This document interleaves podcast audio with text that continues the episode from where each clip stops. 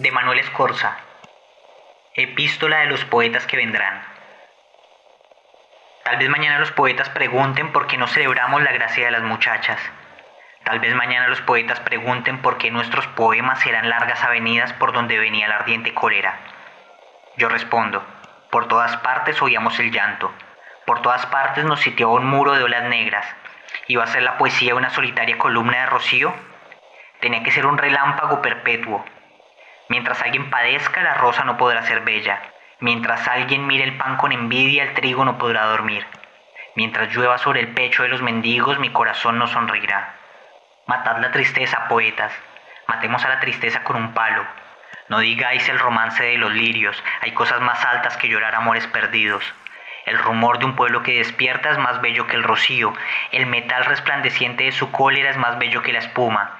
Un hombre libre es más puro que el diamante. El poeta libertará el fuego de su cárcel de ceniza. El poeta encenderá la hoguera donde se queme este mundo sombrío.